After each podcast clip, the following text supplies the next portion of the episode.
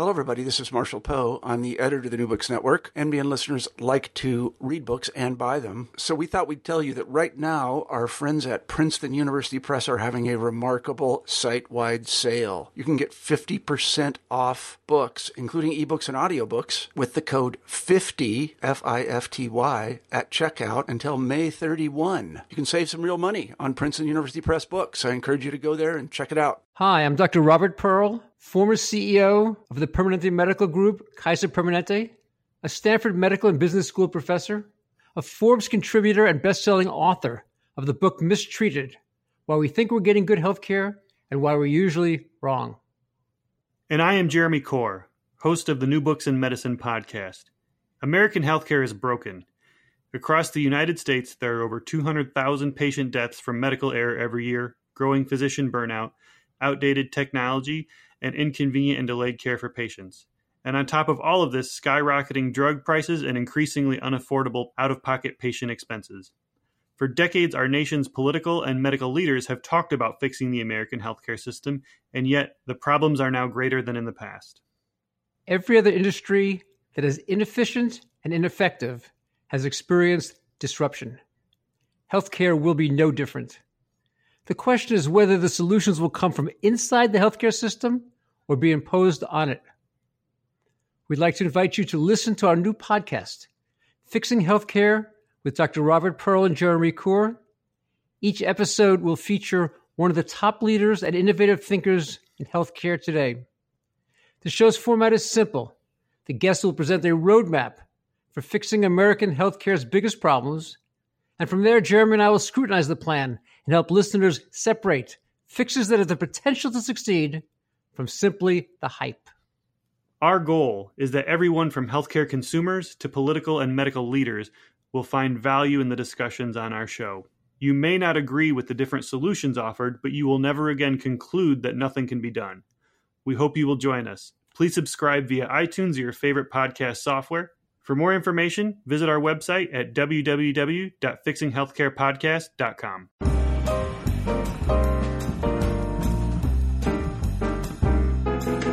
Hi, everyone. This is Mikey McGovern, and you're listening to New Books in Medicine. This is the second of a pair of interviews on alternative medicine. So be sure to check out my previous interview with Susan Cayleff on her book Nature's Path if you like what you hear. A while back, I spoke with Colleen Derkatch, Associate Professor of Rhetoric in the Department of English at Ryerson University in Toronto, Canada, about her new book, Bounding Biomedicine Evidence and Rhetoric in the New Science of Alternative Medicine, published in 2016 by the University of Chicago Press. Central to Derkatch's book is a rhetorical analysis of how evidence is invoked to determine the boundaries of biomedicine in both public and expert contexts. The book is an in depth analysis of medical communication, considering issues of the Journal of the American Medical Association alongside Newsweek and discourse based interviews with medical professionals. Her rhetorical cultural approach allows us to see speech and writing as constitutive of medicine's possibilities of intervention, insofar as they frame perceptions and decisions by patients, doctors, and the whole range of medical professionals that make up the industry. Enjoy! Colleen, welcome to New Books in Medicine. Hi, thank you for having me. So we like to start off by having uh, our authors chart the trajectory of their own careers for us. You know, what PhD program, what sort of mentorship, what kind of approaches really inspired you, and how did you come to the work at hand? Okay, um, I think I came to it from a variety of different um, perspectives that all kind of coalesced. Um, so I did my PhD at UBC, the University of British Columbia in Vancouver, Canada, um, and I st- actually started my education there uh, in my undergrad. Um, but just to go back a little bit further, um, when I before I started university, I was a bit of a wild one, and so I um, wasn't that interested in school and didn't really know um, that I would ever go to university actually.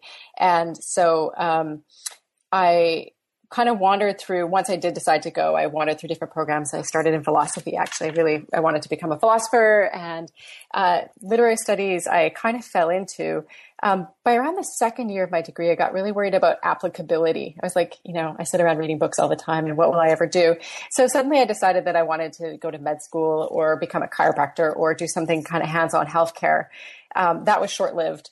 um, because I really, uh, I, am really interested in language and I'm really interested in how how people interact socially and um, so really everything kind of came together. I finally actually I decided that I was going to be a Shakespearean. And in my fourth year of my undergrad, I was accepted to a graduate school in Canada that had a really uh, well-known uh, faculty um, complement of Renaissance studies. And it was in my fourth year, I was taking my like bogus literary theory language credit that I didn't really want to take. Uh, and I signed up for a course in rhetoric. And I had no idea what it meant. Um, but I thought, okay, I have to get over this credit, so I'll just do it. And it was a full year course, and it changed everything. Actually, it was um, so rhetoric is a term that, um, as an academic discipline and as a term in everyday use, is not something that people are always that familiar with. So, um, rhetoric, as Aristotle defines it, is the art of persuasion and the study of that art. Um, we can think of rhetoric more broadly as all of the ways in which we act on each other by influence through methods, both conscious and unconscious. Um, so, how do we persuade each other and ourselves about what we believe, about what we know, how to make decisions, how to choose one candidate or one product over another? Um, and this course really turned the lights on for me in a way that nothing else had. Um, and the person who taught it um, became my doctoral supervisor in the end.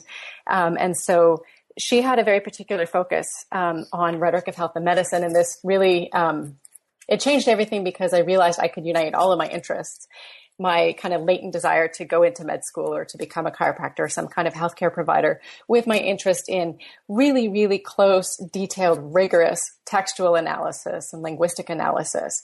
Um, so at that point, was, I was already registered in my graduate program, so I went off and you know did a bunch of courses in um, in Renaissance literature and drama, um, but really just began to kind of um, become obsessed with these questions that I had, you know, explored in a very tentative way. So I immediately applied for uh, doctoral school with uh, Judy Segal, who um, was my supervisor and now um, is a close colleague of mine. And so that was a trajectory to grad school. And then once I was there, it was um, my my degree was all in language theory um, and science and technology studies. So I kind of put together a program because there hadn't been somebody like me in my PhD program before.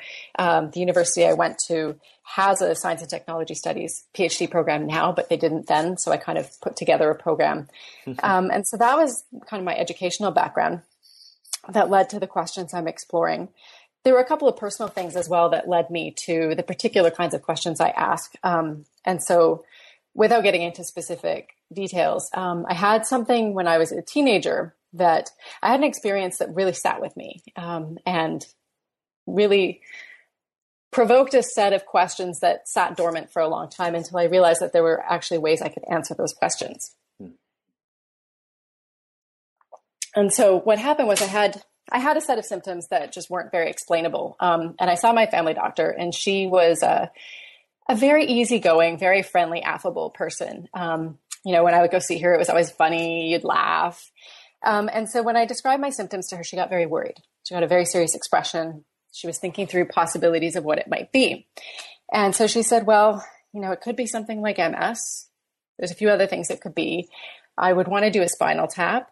And of course, you know, I was a teenager. I was terrified of the things mm-hmm. she was mm-hmm. saying. But I also, in the back of my head, thought, um, there, my grandpa had had a su- suggestion before I saw my doctor, and he had suggested I see a chiropractor. Mm-hmm. And so I mentioned this to her. I was 17. I didn't know anything about, you know, tensions among different healthcare providers. I knew that the chiropractor had the word doctor before her name. I don't remember her name, but it was like Dr. So and so. And so to me, there was no distinction. But what was really interesting in that moment was how my doctor changed just for a moment.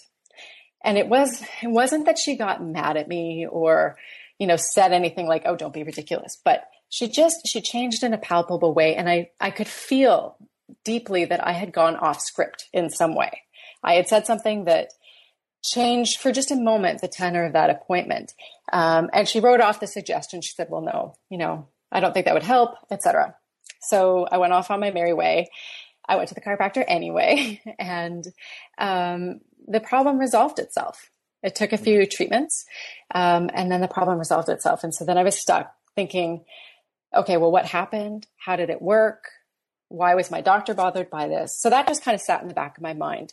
Um, the other thing was um, a close family member of mine had had a couple of problematic diagnoses over the years, or she had diagnoses that were of so-called contested illnesses. So she had non-specific symptoms, things like achiness, fatigue, uh, poor appetite, indigestion, um, things that there wasn't there, there, weren't there wasn't really like a, a clear medical explanation.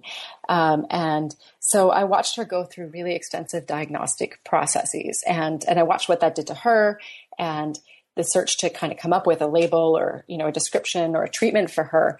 Uh, so those two things kind of just became the bedrock of who I was as, as a young adult. So I started to realize that I could answer these questions or start to at least find ways of exploring them through my research. And so that's the trajectory that led me to the work of the book. Um, so, yeah, does that answer your question? Oh, absolutely. Oh, okay. Yeah, that's really fascinating. All those kind of deep academic and personal connections. I guess that's what you look for. That's the best you can get in this uh, in this career, right? yeah, yeah uh, well, it felt kind of inevitable to end up doing the project that I did. Um, it was going to be something different at first, but then I found this really cool artifact. Um, mm. And that was the special issues of the journals of the American Medical Association um, and the Associated Archive specialty journals. And so I found them quite by accident. Um, so they were they were produced in 1998, and so it was the Journal of the American Medical Association's flagship journal, JAMA. Uh, and then at the time, they were I think, nine associated journals. So, it's archives of family medicine, archives of otolaryngology, archives of psychiatry, um, etc. And so, they produced this set of coordinated special issues or theme issues all at the same time, and that's that's where I started to become interested in this as I became interested in it as a rhetorical object, as a cultural object, as something that circulated in time and space uh, mm. with you know, under a set of constraints. And I was interested to see what that object did in the world. What kind of social action did it perform for the medical community, for communities beyond? What kind of impact did it have? Mm-hmm. Yeah, great. And also, even before going into the material that you discuss in the book really nicely, um, so I spoke uh, in my most recent interview with Susan Cayleff, uh, who's written a history of naturopathy, naturopathy, whatever you, uh, however you choose to pronounce the vowel shift in the middle there. Um, and so her practice is a very specific uh, trajectory coming out of 19th century, um, basically German medicine being transmuted or transposed for uh, an American context. And so I was hmm. wondering if you could give for our listeners a sense of what uh, the specific practices or professional identity that you uh, explore in the book is because you call it uh, complementary alternative medicine. And what, what's unpack that a bit for us i guess? The term? Mm-hmm. um, well the, ter- the term itself is um, i mean it's quite a vexed term in a lot of ways. So i use the term complementary and alternative medicine or cam simply because it's the term that's most commonly in use.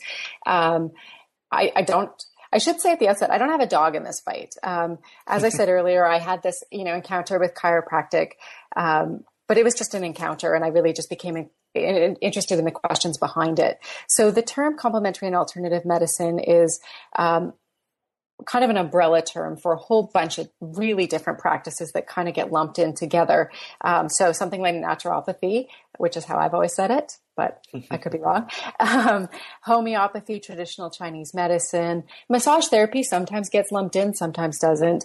Uh, spirituality, um, all the way through to reflexology, live blood analysis, a whole range of practices.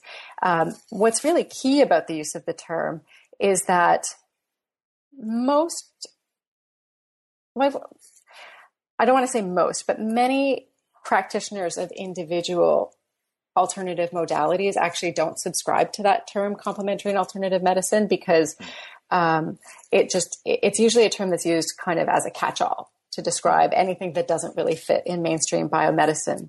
Um, and the reason why I, I included that disclaimer of you know I don't have a dog in this fight is because um, I'm actually not in the book and in life in some ways. I'm not that interested in alternative medicine at all or complementary and alternative medicine.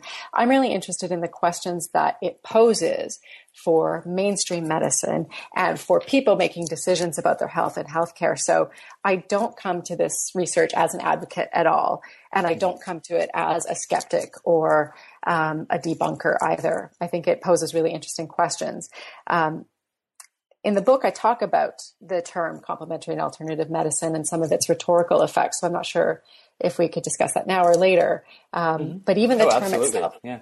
So the term itself is is contentious because um, rhetorically. So if we think of what kinds of effects does this word have when it's used in circulations, one of the things it's really good at is at minimizing the significance of the individual practices that the term captures. Um, and it becomes what um, uh, Geoffrey Bowker and Susan Leigh Star have called in various of their publications a, a garbage term or a wastebasket term. It becomes, in their words, a residual category. And so what they've done in their various publications is look at how, how does categorization affect the way people, um, you know, live their lives, organize information, et cetera. And one of the things that they found was things that don't fit into a category easily are much easier to dismiss. So, you know, if you have like multiple choice, you know, A, B, C, and then D is none of the above. It takes any other option, throws it together in a catch all term. And so that phrase complementary and alternative medicine can take practices that have some legitimacy or some evidence and cast them alongside practices that are just, you know, totally made up. I don't want to name a practice, but you know, you could think you could think of any practice. You can name one that no longer exists, like uh, like orgone theory and Wilhelm Reich or something. okay, yes, let's do that. Right. And so what it does is it, it, it lumps things that may actually have some kind of effect or benefit or, and I'm not saying that the benefit is necessary necessarily physiological. It could be psychological, um, but it lumps them all together. It makes it much easier to write them off. So the term itself is fairly problematic. Uh, the term complementary and alternative medicine. It's also mm-hmm. handy though, and so um, in the book. Um, what I use the term for there is to talk mostly about mainstream, fairly mainstream practices. So acupuncture, chiropractic, traditional Chinese medicine, and dietary supplements or herbal medicines. Those are kind of the big ones I'm talking about. They have the much highest levels of use. Um, and they have more evidence um, or a stronger evidence base, whether for or against, but there's more research on them. So those are the, the practices that I focus on in the book in particular. Mm-hmm. Great. And so you were elaborating a bit on this when describing uh, your kind of progression into the field of rhetoric and what that offers. But I just wanted to sort of uh, expound on before we get into the content of the book. Uh, so, what do you think that the study of rhetoric uniquely offers to the study of biomedicine and society, as opposed to, say, a more ethnographic approach, which mm. you, know, you, do in part, um, or kind of materialist history? What is uh, looking at the you know, kind of arguments made public and circulating, what does that offer over these approaches that might be, say, like more local, right, or more specific yeah. to one of these unique practices? Um, well, one of the perspectives or one of the benefits of rhetorical research is it looks at the influence of language on decision making, for example, um, or you know the way we view the world. So um, it becomes kind of a language works as a lens through which we see the world. And so if you really break that down, you can understand something of the terms in which we talk about health. So, for example, um, just a really uh, kind of basic, you know, rhetoric 101 example for for um, health and medicine is looking at the use of metaphor in health. And so we think about, um, we seldom realize how much we use metaphor um, in healthcare context. But for instance, we, when we talk about fighting cancer or losing a battle with cancer, what we're doing is we're understanding um, a, a state of health um, a disease like cancer and the experience of living with that disease as a kind of form of hand to hand combat in which there's winners or losers, right? Um, and that doesn't fully capture what cancer is or what it's like to experience cancer. Um, the way metaphor works, it, mar- it works cognitively, it works rhetorically um, to describe something in terms of something else. And so this is actually my discussion of metaphor is actually a good metaphor for thinking about rhetoric generally, um, which is that um, when we often don't notice when we're speaking in terms of metaphor.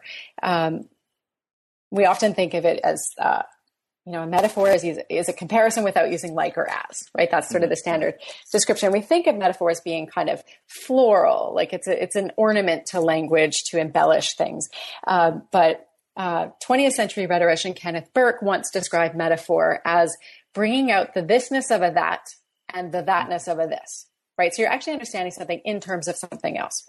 So if you want to look at cancer, for example, when we say so and so, you know, she lost her battle with cancer, um, or he fought valiantly, what we're doing is we're thinking of cancer in very specific terms that block out other ways of thinking about cancer. Right. Um, so once we think of winning or losing, well, what happens to somebody who um, gets sick and dies? Right? Did they not fight enough? Did they not love their family enough right? So so that's um, one thing that a rhetorical approach uh, to health and medical topics can do is is show how language plays a role in the ways in which we understand what health is how we research um, health how we deliver healthcare and how people make decisions in their everyday lives. There's mm-hmm. another way that you can also um, think about the benefit of a rhetorical approach. Um, and this i'm totally cribbing from my former advisor, Judy Segal, who talked about how rhetoric is really good at asking questions that are conceptually prior to the questions that other health researchers might ask. So, for example, instead of asking, how do we make plastic surgery safer? Um, a rhetorician of health and medicine might ask, how do people come to be persuaded to see themselves as in need of surgery in the first place? So, what are the social mechanisms in place? Uh, what are the belief systems in place? Um, and the values that cause people to think that they do need plastic surgery? So, that's kind of the classic example. And so, in my case, one of the prior questions I ask um, in my research is if there's this whole kind of buffet array of health practices people can consume out there, um, and we could ask and we should ask, you know, which of those buffet items are safe and effective and which ones aren't. Of course, we should ask that. Um, but we also might want to ask, why is there so much stuff in the first place? Why do we need so much healthcare? Why do we need to take so many pills? Um, and for me, it doesn't really matter if the pills contain pharmaceuticals or if they contain dietary supplements, you know, or herbs. Doesn't matter to me. We're taking a lot of stuff. And so what I aim in my research to do is try to understand some of the reasons why we are s- such high consumers of healthcare. Hmm. So there's kind of two ways you can look at it. Yeah, that's really fascinating. And this, uh, you know, the notion of how what makes a this of this and a that of that, it's uh, you know, really kind of does shade into a concept known very well by STS scholars, uh, that of boundary work, right? How different uh, groups of disciplinary actors will basically come to, uh, you know, an object, a thing, with their different sets of concepts and definitions, and can agree on a negotiation. But what do you mean exactly when you say that you employ a rhetorical cultural approach, and what does that kind of offer within the field of rhetoric studies? Oh, okay. So by rhetorical cultural approach, um, I'm I'm riffing on what several of my colleagues um, have described as a approach that an approach that combines rhetorical criticism theory and analysis, and I can get to that in a moment, with a kind of more cultural studies approach. So not just looking at text, but how do they circulate in culture? Um, and so by rhetorical analysis and criticism, what I'm referring to there really is the you know 2,500 or more year old tradition uh, emerging out of you know the early days of democracy um, in ancient Greece and Rome. Um, so figures like Plato, Aristotle, um, Cicero, uh, right up to the 21st century. Uh, rhetoric the definitions of rhetoric have changed over time but they're all really interested in in again how do we come to know what we know? How do we believe what we believe? How do we move people? How do we act on each other and ourselves by influence? And so what a rhetorical approach does is it tracks the kind of persuasive element in everyday life. So so in health and medical context so um, the thing about science is we we don't really think of science as a rhetorical enterprise generally, right? We tend to think of science as empirical, it's scientific, it's based on observation. Um, if anyone has ever read a scientific article, you know how unsexy it is, right? It's it's unadorned. It seems very, you know, like a faithful reporting of true facts and events. Um, but you know, from the past thirty or so years of research and rhetoric of science, we know that science is shot through with persuasive influence, and so rhetorical scholars have found, for example. Um, how scientific articles well, the genre of the scientific article, for example, has a very standard format with the the IMRAD format, right? With the introductions, methods, results, and discussion format. And what scholars, earlier scholars um, than me, have been able to show is that that format itself is persuasive. Uh, it suggests that science operates in a very particular, regimented way that we know from ethnographic research, from empirical observation, from rhetorical linguistic analysis is not really how science works. So the way that science goes from, you know, lab notes to a published article, it's much messier than the finished product would have us believe, right? And so in Rhetoric of Health and Medicine, we kind of build on that foundation um, and look at, for example, how does the evidence, say an article published in a medical journal, how does that go from being published in a medical journal toward informing patient care, right? How do doctors interpret these studies? Um, how do they weigh these studies vis-a-vis their personal experience, their hunches, everything they know about the patient? How does that then get employed? Um, or how do patients use that to make decisions, you know, about their own health or their family members' health, right? So all of these are um, areas where persuasion is active and alive, but we tend not to think of how persuasion functions in these contexts. Mm-hmm. And a good example of one of these contexts is actually shifting to the end of your book when you uh, are looking downstream and how some of this rhetoric of uh, the medical establishment trying to you know mitigate what parts of uh, CAM to take up or you know what needs to be legitimized. And you anyway, anyway you analyze this really interesting issue of Newsweek, uh, and I was wondering if we yeah. could actually start there and see how it is that um, a popular publication like Newsweek presents these kinds of arguments, and then even maybe transitioning to how is this presentation different from what you trace in uh, JAMA and archive studies okay. throughout the book. That's interesting because I have to go back and I have to take back something I said earlier um, because I only gave you part of the story. I didn't give you the full story. And the full story is that issue of Newsweek is how I came across the theme issues of JAMA. So mm. it's not like I was like in the stacks at the library and just found this journal. It was um, I was at the checkout stand buying groceries near my house uh, in 2001 or two or whenever that issue came out, and I saw the the cover said the new science of alternative medicine, and it had this this picture of this woman. Interestingly, you know, a white, kind of wealthy looking, beautiful woman, um, and she is she's kind of looking upward, and there is acupuncture needle sticking out of her forehead, and so you know that that contrast was really interesting to me and it was right you know in the grocery store checkout line and, and it made this real argument even visually this new science of alternative medicine is not like anything we've known before because it's affluent it's middle class it's not traditional chinese practice right? Now it's blown into the mainstream. That's what this this cover um, seemed to be arguing. Um, and so i take that up in the last chapter of the book to to look at how how large scale studies of alternative medicine are reported to the media. Um, and interesting things happen because science kind of plays a dual role um, in popular reporting about scientific studies of, of, alternative medicine because one of the reasons why people end up seeking alternative medicine or complementary and alternative medicine is because they don't totally trust science, right? They're not fully invested in a scientific model. So that's part of it.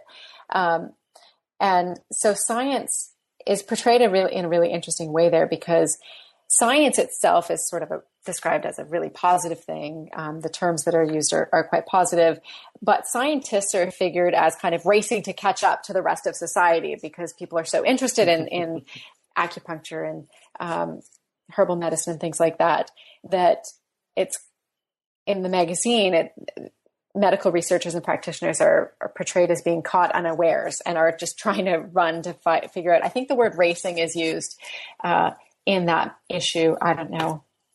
50 times or something. Um, I just imagine all these guys in these lab coats running around. Um, and so, one of the things that I found um, really uh, prominent in the issues, uh, sorry, in the Newsweek issue is how institutional research struggles are paired with these kind of really individualist stories of people who have sought alternative remedies because they weren't getting what they needed from mainstream medicine. it's it's kind of like you it, you do portray it as medicine, the medical establishment catching up with consumers, right? Mm-hmm. And it sort of poses the medical establishment as a more directly consumer driven thing as opposed yeah. to being driven by disciplines. So it's interesting because the question of disciplinarity is important only insofar as uh, they're kind of services or modalities of care they're not currently offered by mainstream medicine rather than challenges to some you know existing legitimizing um, you know epistemology. Yeah, I think I think one thing that's so interesting about this is how um, the magazine recognizes and appreciates that the decisions that people make about their health and healthcare is determined not only by science. Um, and that's one of the things that gets me so frustrated when people wave the flag of science and say, but this isn't science. We shouldn't be doing these studies. People shouldn't be choosing these practices.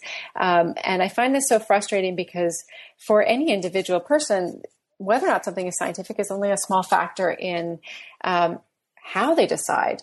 Um, whether or not you know, a friend of theirs had good success with the treatment is important. Whether or not they find that uh, the practitioner, if they're seeking a practitioner, is attentive to, um, you know, all aspects of their lives rather than just, you know, walking in and saying, hi, what's wrong with you? And look, you know, running a test and that's the end of it. Um, and so there was a really interesting tension in the issue of Newsweek between reporting again in this is this large institutional struggle with um, you know one woman who who was in a trial for treatment for hot flashes and found that the product she was taking worked and so um, there often isn't room in sort of big institutional narratives for uh, individual suffering. Mm-hmm. Mm-hmm. Absolutely. And that kind of, that's a good way of segueing into the beginning of the book where what you're concerned with are, you know, the categories that a lot of these medical researchers bring with them and how they frame their studies. But then you also even go through and acknowledge how the patient does emerge in these uh, these discussions, discussions uh, in journal articles and otherwise. So in the first chapter, you talk about uh, evidence and how evidence is used to construct boundaries between, you know, legitimate and non-legitimate disciplines, or even, you know, between different uh, different disciplines. You know, what distinguishes mm. specific specifically maybe like Western Westernized acupuncture from traditional Chinese medicine? What kinds of epistemologies and assumptions? So I was wondering, um, you know, you have this really uh, nice discussion of how uh, evidence becomes a means of exclusion of these different kinds yeah. of disciplines for the mainstream of medicine. And I'm wondering if you could unpack what you mean by that evidence as exclusion. Sure or notion sure. of evidence as exclusion. Yeah, yeah, sure. That's the thing I really became obsessed with. So uh, originally, when I was first starting work on this project, it was really going to be just about you know funding and policy decisions about which practices to which alternative practices to fund which ones to provide licensing for et cetera and which ones not to but what i kept noticing again and again and again was this formulation about evidence um, and so i talk in the book several times about about this kind of standard phrase that gets used which is there is no alternative medicine there is only safe effective medicine that has been proven to work and then stuff that isn't medicine because it's not proven to work um, and so I really became interested in how this idea of evidence becomes mobilized in areas of medical and scientific controversy. Because when we're, you know, not talking about controversy, when we're sort of, you know, comfortably within the boundaries of science, you know, what would properly be called science, scientists and medical researchers are very comfortable to talk about shortcomings of research practices, of publication, um, uh, publication, uh, what's the word I'm looking for? Um, problems with publication journals, right? Like there, you know, certain kind of publish, publication biases, like favoring positive results and, you know, negative studies tend not to get published, those kinds of things. Um, so scientists and, and, medical researchers are very comfortable to talk about limitations on trial design. Um, but once we get to the edges of what's considered accepted, that's where evidence gets mobilized in these really problematic and interesting ways. And so again and again, I kept seeing, but there's no evidence that you know, X practice works or that Y practice even could work. So the idea of evidence itself, itself started to seem really elastic to me. It seemed to actually serve a really argumentative aim depending on the tenor of the discussion and whether it was a debate or not. Um, and so, for example, um, I, when I was working on the book, I conducted a series of discourse based interviews. And discourse based interviews are interviews that focus around either the production or the reception of a text. So it's a little bit more focused than, you know, kind of a regular qualitative interview. And so um, I in the course of this research, I interviewed two medical researchers. Both of them worked on a consultation service for trial design. So they're really specialists in, in biomedical research methodologies. Um, and I met with them and I had them read uh, some sections from the method section and the um, results section of two trials of acupuncture. I didn't tell them that they were from um, a set of theme issues about alternative medicine. So all they knew was that they were published in JAMA um, and that they were about acupuncture. And I had them read them carefully, sort of line by line, uh, and just comment on anything that they found unusual. What was really interesting to me was uh, in the methods section of one of the trials, it was a trial of a practice, a practice known as moxibustion. And moxibustion is you take like a kind of a large cigar shaped roll of um, different leaves. Um, in this case, I think it was Artemisia vulgaris. Um, and you burn these um, cigar shaped rolls on acupoints, right? So a traditional acupuncture point. Um, and this study was a study for reversal of breech pregnancies. So head first hmm. or feet first pregnancies, right? Uh, and so it was a really interesting study because, um, again, so the, there was, it was about the burning of this moxa roll on, it was on the outside um, pinky toe like outside of the fingernail on the pinky toe on the right side. And the pregnant women, I think it was for two weeks or so, every day their partner would hold this this burning moxa roll on the toe. And the study had a quite strongly positive result which is a bit baffling, right? Um, and so these researchers, they read through, they didn't know the result yet. So they just read through the methods and they thought it sounded really reasonable.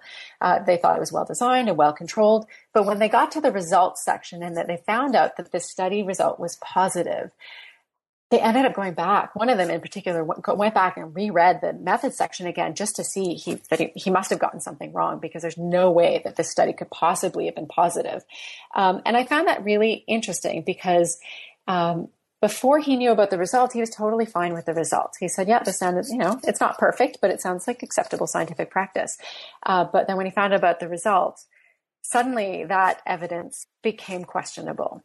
And mm-hmm. um, that, that gave me some pause to think about the relationship between what the evidence is of or what the evidence shows and how we understand the, or how we view the validity of the evidence itself, right? Um, mm-hmm. I can give you a more straightforward example. Actually, it's it's more recent than the book, but um, it's kind of interesting. So uh, there was um, about a year ago the dean of the faculty of pharmacy at the University of Toronto. I don't actually know her myself, um, but her name is Heather Boon, and she um, was doing a trial of homeopathy for ADHD in kids for the treatment of ADHD in kids. Um, and there was a really interest. There, there was a a series of kind of debates happening in popular media in Canada about this research. Um, her argument was, well, a lot of families report success with homeopaths, uh, and again, homeopaths for for people not familiar with with the practice is based on uh, kind of a pre-scientific idea, I guess, about that like cures like. So if you have fever, for example, you could treat it with um, something that would cause fever in a well person. And so what you would do is you would take that substance and then you would dilute it infinitesimally uh, until arguably um, there are no molecules of the original substance even left. Right. So homeopathy is a kind of a dubious practice. Um, that's one of the alternative practices I'm probably most willing to say, yeah, like, you know, there's no way. Um, except for there are aspects of care that may have an effect. And that's what the study was trying to show. So it was a study to look uh-huh. at um, whether or not homeopathy was effective in treating ADHD in children. And there was a whole series of, of debates um, being led, particularly by one researcher at McGill University, who said these studies should not even be done, right? There should be no studies at all of these practices. There's no possible way they could work. This is a waste of time. And he organized an open letter signed globally by prominent researchers. Um, the researcher conducting the study shot back and said um, that this is a complex intervention. It involves more than just taking a remedy, but it involves um, aspects of care. It, it, involves interpersonal dynamics. We don't know why people report that they have um, positive outcomes when they seek homeopathy, but we need to find out. And so the argument there that we need more evidence, I think, is actually fairly sound. But as soon as you talk about producing a trial of of a practice that's you know way on the fringes, then that becomes really problematic reputationally in terms of funding, um, you know, in all kinds of different ways. And so their evidence becomes um, it really becomes a touchstone for a much bigger set of issues about what can and can't be done in science. Hmm. That's really interesting. And so that even uh, leads us nicely into your second chapter, which, um, to my recollection, is about actually the kind of performance of the profession through the writing itself, or as you described rhetorically, the epideictics of that. And so, one of the interesting things you discuss a bit in the chapter is how uh, for a lot of these practitioners involved in medical research on alternative medicine, they kind of exist in something of a dual role. Some, like uh, I think you described uh, Ted Kaptchuk at Harvard, mm. they yeah. are both you know medical researchers and you know alternative practitioners. So what yeah. I'm interested is you know to what extent uh, is that duality negotiated, and to what extent is it more about uh, incorporation? That's interesting. That's um, I talk about this in the book, um, and I think about it a lot actually because I'm an outsider as well, studying medicine, right, as a non medical uh, researcher. Um, in the theme issues I examine, there are very few alternative practitioners actually represented in the publishing authors. Um, I don't know if that was a factor of submission to the journals or if it was a factor of, you know, editorial selection. Um, I tried actually to get information from the American Medical Association about the kinds of submissions they received, and, and I wanted to gain insight into the peer review process, but uh, I, I tried several different ways and had no way to get in to discuss this. So I don't really know what kinds of decisions were being made behind the scenes. Um, so so that question there it, it's interesting because there again there's not a lot of alternative practitioners represented ted kaptchuk is one mm-hmm. interesting exception um, his career uh, is absolutely fascinating for me he has a i think it's a dom or odm degree it's, it's a doctor of oriental medicine um, I recognize that the term Oriental is problematic, but that is the degree of the or the name of the degree. Um, and so he was a practitioner, but now um, he directs a research center at Harvard that has nothing really to do with alternative medicine at all. He's studying placebo effects now. And so he's had this really fascinating uh, trajectory. Um, I think one of the issues about kind of occupying a dual role of being a practitioner as well as doing the research could be perceived uh, as kind of a conflict of interest.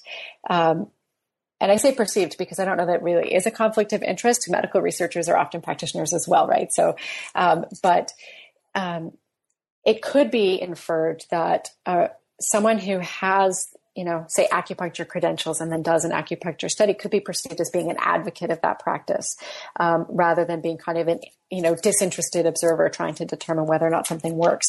So that's something, uh, again, you don't really see the reverse. You don't really see um, mainstream medical researchers being derided for being practitioners, but there is a sense among, um, or there, there seems to be a sense that uh, practitioners would advocate for their own practices rather than you know observe them disinterestedly which is you know again that's something the homeopathy case i just talked about at the university of toronto because the researcher is not a homeopath at all um, and so mm-hmm. i would think that that study would have kind of a higher perceived level of scientific legitimacy but it doesn't just simply because of the topic and that's something that that recurs again and again that i examine in the book the journals is that these studies shouldn't be done at all just because the topics are so outlandish for a mainstream medical journal.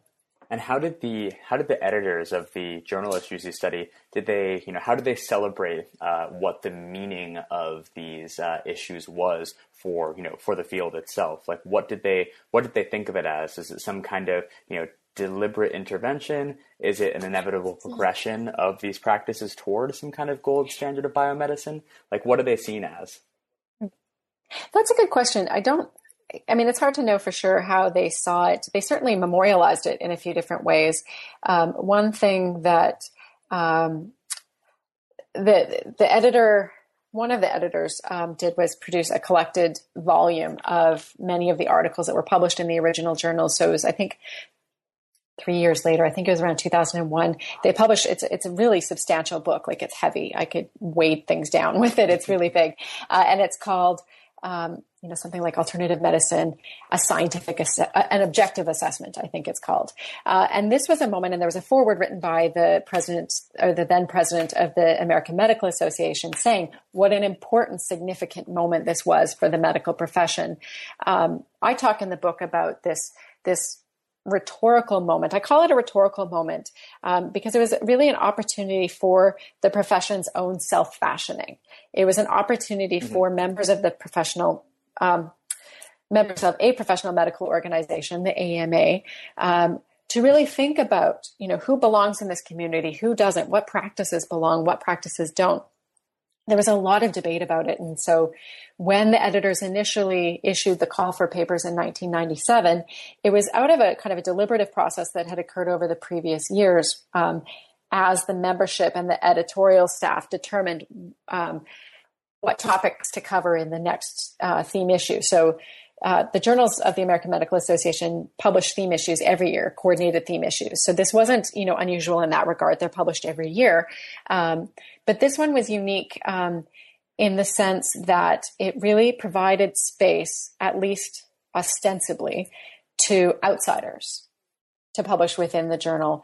Um, and the call for papers welcomed articles from anybody um, who had conducted um, studies of a whole range of practices. And at the time, they said it was just practices that were not normally delivered in U.S. hospitals or taught in U.S. Um, medical schools. Uh, so it was pretty, you know, casting a pretty wide net. Uh, it's interesting to see kind of the, the authors that that did appear in the published version. Again, I don't know who submitted, but from what we can see, it's fairly mainstream. Uh, I think there's you know a couple people with ac- acupuncture credentials, a couple people with chiropractic credentials, but for the most part, it was is mainstream MDs and PhDs. What was quite interesting uh, in both the call for papers and in the editorial that accomplished uh, the sorry that accompanied the the JAMA issue was the editors described this as a kind of a landmark moment in medicine. Um, in some ways, but they also said, you know, that there isn't any alternative medicine. There's only medicine that's proven safe and effective. Um, and so it was interesting because they were both um, expanding the scope of medicine to include other health practice, practices, um, not necessarily other practitioners, but other practices, while at the same time kind of firming up that boundary um, to say that there is only mm-hmm. science. Um, and so, but they did see it as a really big moment. One thing that was interesting, though, is the candor, um, both in in the main editorial and in other editorial matters in the theme issues, as well as the call for papers, is they really did reckon with the fact that this research and this kind of discursive activity in the journals was prompted by the public, and that was, I think, slightly unusual um, mm. because it was really being driven by what people were already doing rather than uh, medical researchers and practitioners sort of identifying you know areas to explore. It was more like holy crap massive numbers of people are seeking these practitioners and we know nothing about them. We know nothing about the practices and we've got a race to catch up. So that part was actually quite interesting. The kind of the causality yeah. was re- reversed in in a, in a way that um, whether the objective was about mainstreaming cam i don't think so. Um, it didn't seem to me to be uh, it didn't seem imperial as much as it seemed kind of i think protectionist is too strong a word but it seemed to be about kind of bolstering the the scope of the mainstream medical profession um, and kind of inadvertently to maintain its its position kind of at the top of the healthcare hierarchy. Um, I don't think mm. any individual health, any individual researcher, you know, sought out to like, hey, you know, this is how we're going to stay on the top of the heap. Uh, but I think collectively, that's that was sort of an objective. Yeah, really interesting. And so I love chapter three because uh, it's sort of about this very interesting meeting up of you know control trial standards mm-hmm. and you know, these sorts of practices that are meant to be almost deliberately not non-standard, right? There are mm. guidelines for practitioners, but they're almost, as you say, they're about the interaction effects. It's not about the neutral application of some kind of biomedical agent to mm. the body of the patient subject or the non-application in the case of uh, controls. So what I'm wondering is, uh, you, you have a really great description of, of acupuncture, and I'm wondering how did the attempt to fit acupunctural practice into a randomized control trial, how did that distort what in effect they were really trying to capture? Well, I think I think one of the things I would say there is is you, what they wanted to capture would really depend on who you're asking right? Uh, because mm. one of the central focuses in debates about whether or not a practice like acupuncture works is what is its mechanism of action, right? Like, how does it work uh, physiologically? For the average patient, for people in the world, they often don't care how it happens, right? They care that they feel better. And that's really the only thing. Um, the traditional Chinese medical practitioners I interviewed were also not that fussed about how it worked. And I can come back to that in a moment. But depending on who I spoke to or what I read, um, it really varied that, that question of whether and how it works. Um, and so, um, and so one of the, the ways that traditional Chinese medicine or TCM acupuncture um, is it is incompatible with kind of a mainstream biomedical randomized control trial format is that it's premised on a theory of energy flow through channels um, for which there is no actual, you know, known physiological um, structure, right? So, so acupuncture is premised on the idea of the flow of chi or energy uh, through these different channels. And so when you stick acupuncture needles in, you're, you're stimulating the flow of chi. Well, there's absolutely no way to explain that in a biomedical framework, right?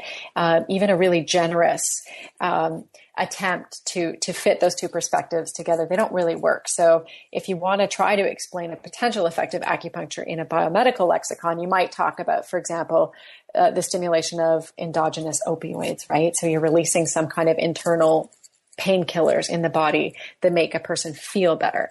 Um, so you can't really actually put those two perspectives uh, very easily together. So how we define efficacy depends partly on how we understand what that means. Um, to the traditional Chinese practitioners I spoke to, who fully believe in the meridian theory of energy flow, they also weren't too bothered by the idea that people would feel better just through psychological effects right? And that's something that would be considered unethical in the context of medical research. Um, so that's that's one issue that you come up against. Another issue is how do we measure um, efficacy to begin with? The best way is through some kind of externally uh, verifiable measurements. So something you can measure like on a scan or some kind of you know ometer whether it's a thermometer or a glucosometer or whatever ometer, um, something that you can see physically, empirically, um, would be kind of the best scenario. Once you get into patient reported uh, outcomes, so pain diaries, for example, um, then things get fuzzier because patients in the context of medical research are kind of dubious characters, right? Um, they're, they're, they're framed as such in research. Um, so patient report is, is, you know, considered a pretty soft endpoint for a study. Um, and so studies of um, practices like acupuncture, though, they tend to be about symptoms that have soft just by their very nature. People tend to seek complementary and alternative medicine primarily for things that are hard to see or hard to measure. Things like pain, fatigue, energy, mood, uh, digestive issues. Those things you can't really, you know, view on a scope. You can't view it on a scan. Um, and so when you don't have some sort of externally verifiable outcome, and you have a set of symptoms that are fuzzy to begin with, then it can be hard to determine whether or not a practice works. And when a practice is already kind of considered on the fringe, then I think the standards that get invoked are a little bit more stringent than they are in other areas of medicine. And certainly this is something that various of the people I interviewed said. And so in the you, you kind of bring up the uh, the problem of the patient as it enters into mm. it. In chapter four, this figures really prominently when you discuss the kind of I you really I kind of see this as you know a case of uh, using one discipline to open up a really large question uh, of the medical establishment. And I think that's how you set it up as well. Uh, this idea of, you know, actually doing patient centered research and, you know, concerns about, uh, you know, how I think that I'm just going to quote from, uh, I think it's, uh, yeah, the very influential article defining evidence based medicine for the medical establishment. And so uh, the quote goes, at the heart of clinical medicine, is an unresolved conflict between uh, the essentially case based nature of clinical practice and the mainly, mainly population based nature of the research evidence. So, this question comes uh, for practitioners that EBM resolves to, uh, well, the EBM decides to resolve uh, is how do you negotiate individuals with research populations? But in the making of these research populations, you know, uh, actually getting control patients, somebody who is a practitioner has to, you know, actually provide what would be seen as substandard care, or like they had to create control patients. And in a lot of these alternative practices, the I guess the activity of the practitioner is so much different than giving mm. somebody a pill that's, uh, you know, kind of non-working or non-working. So, how is this negotiated in uh, these different studies? That question it's it's so interesting. Um, in reading debates, I, I, read you know quite widely across the medical literature from around this period in debates about whether or not scientific research on alternative medicine should even be conducted, and if so, under what terms. Um, and and something that came up again and again was really the strong sense that patients are kind of a pain in the ass in medical research that um, that patients kind of get in the way with all of their you know wily and different beliefs and behaviors and um, you know placebo effects. Um, and and so it started to strike me that the best designed study of CAM would be a study which you would control for patients altogether. Like somehow you'd control them right out of the study. Uh, because, um, again, the conditions for which people seek CAM are typically, you know, fairly non-specific symptoms. You know, people tend not to, you know, if you have like a gaping wound or like a bone protruding out of your body, um, you tend not to seek a CAM practitioner. Cancer care is, is, is I think it's shifting in some ways. Um, but generally, um, CAM use in even something like cancer is, you know, usually it's ancillary to to um, you know the biomedical standard of care, and it's usually helping coping with symptoms instead. Um, but mm-hmm. but more often than not, uh, people seek CAM for again non-specific things, and so um, the studies. Um, the studies that I examined, um, I, I looked primarily at chiropractic. I look at acupuncture and chiropractic in that chapter, um, and what I found was that the trials would try to, yeah, control patients out of the study. So controlling out of things like um, interpersonal care. So in practices like acupuncture and chiropractic, um, chiropractic in particular, there's a lot of talk. There's a lot of talk with the practitioner. There's a lot of patient education. So often, uh, in many cases, when individuals seek chiropractors, they have an intake consultation that may or may not involve x-rays or other scans, but usually does, uh, and a, an extensive physical exam with like, um, you know, charts uh, that the the chiropractor draws, like uh, drawings of the skeleton showing like specific kind of mm-hmm. you know s- spots that aren't moving correctly. There's um, education as well at the level of showing how joints work and what's not working on the patient's body. Um, sometimes they show films. So there's a really kind of intensive kind of integration period. And then even the, the clinical encounter itself involves a lot of talk. So while, and I've seen chiropractors before, so this was my experience too, is, you know, as a chiropractor is walking around the table making adjustments to your body, they're talking to you about your life. Oh, how's work going? And how was your weekend? And, you know, this kind of, you know, small talk. Um, and what I found, um, problematic about the studies I looked at was they tended to evacuate that stuff out of the equation as if it were unimportant. And so rather than design a trial so that one arm maybe would be like kind of the full package of chiropractic care. So the patient education, the psychosocial kind of interaction part, as well as the, the physical adjustment part, and then maybe having one arm doing just the physical adjustment. Uh, this, the study that I looked at, one of them in particular, pulled all of that stuff out as if that was just noise that would interview, interfere with the so-called real valid results of the study. Um, and so mm-hmm. there seemed to be a real disjuncture there between um, what patients find valuable about the practice, what practitioners find valuable about the practice, and then how that practice is instantiated in a research construct or context, which is different um, and fundamentally altered. Of course, it will be. I mean, it's you know a randomized control trial is an artificial environment to begin with, but I think that um, what I found was researchers were not always attentive to these psychosocial or interactive aspects of care that could possibly be what is effective or one of the things that, that patients find effective about that practice. Um, and so the evidence produced by a study like that may not be so sound.